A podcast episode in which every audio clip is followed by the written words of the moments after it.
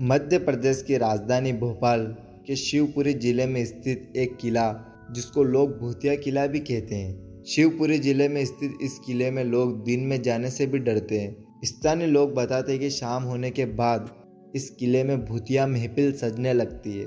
इस किले की पीछे की कहानी है, सन 2000 साल पहले बने इस भूतिया किले में वीर खंडे राव नामक राजा रहते थे, जो लड़कियों के नृत्य के बहुत शौकीन थे। और उनके लिए आलीशान पार्टी का आयोजन भी करते थे, जिसके अनुसार लोग बताते हैं कि इस भूतिया किले में आज भी रात के समय आलीशान पार्टी होती है, जिसमें भूत प्रेत होते हैं।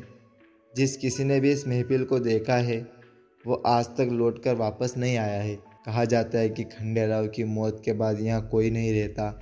एक परिवार ने इस भूतिया किले में रहने का साहस किया था, लेकिन जिसके बाद घर की महिलाएँ यहाँ अजीब व गरीब हरकतें करने लगी थी। शिवपुरी ज़िले के पोहरी कस्बे में स्थित इस भूतिया किले की ना कोई पहचान है। लेकिन जब से इस किले को भूत प्रेत का घर बताया जाने लगा, उसके बाद से लोग शिवपुरी के इस किले को पहचानने लग गए हैं। और शिवपुरी ज़िले में स्थित इस भूतिया किले को मध्य प्रदेश की सबसे डरावनी जगहों में शामिल किया गया है। मैं आशा करता हूँ आपको शिवपुरी का एपिसोड काफ़ी पसंद आया होगा।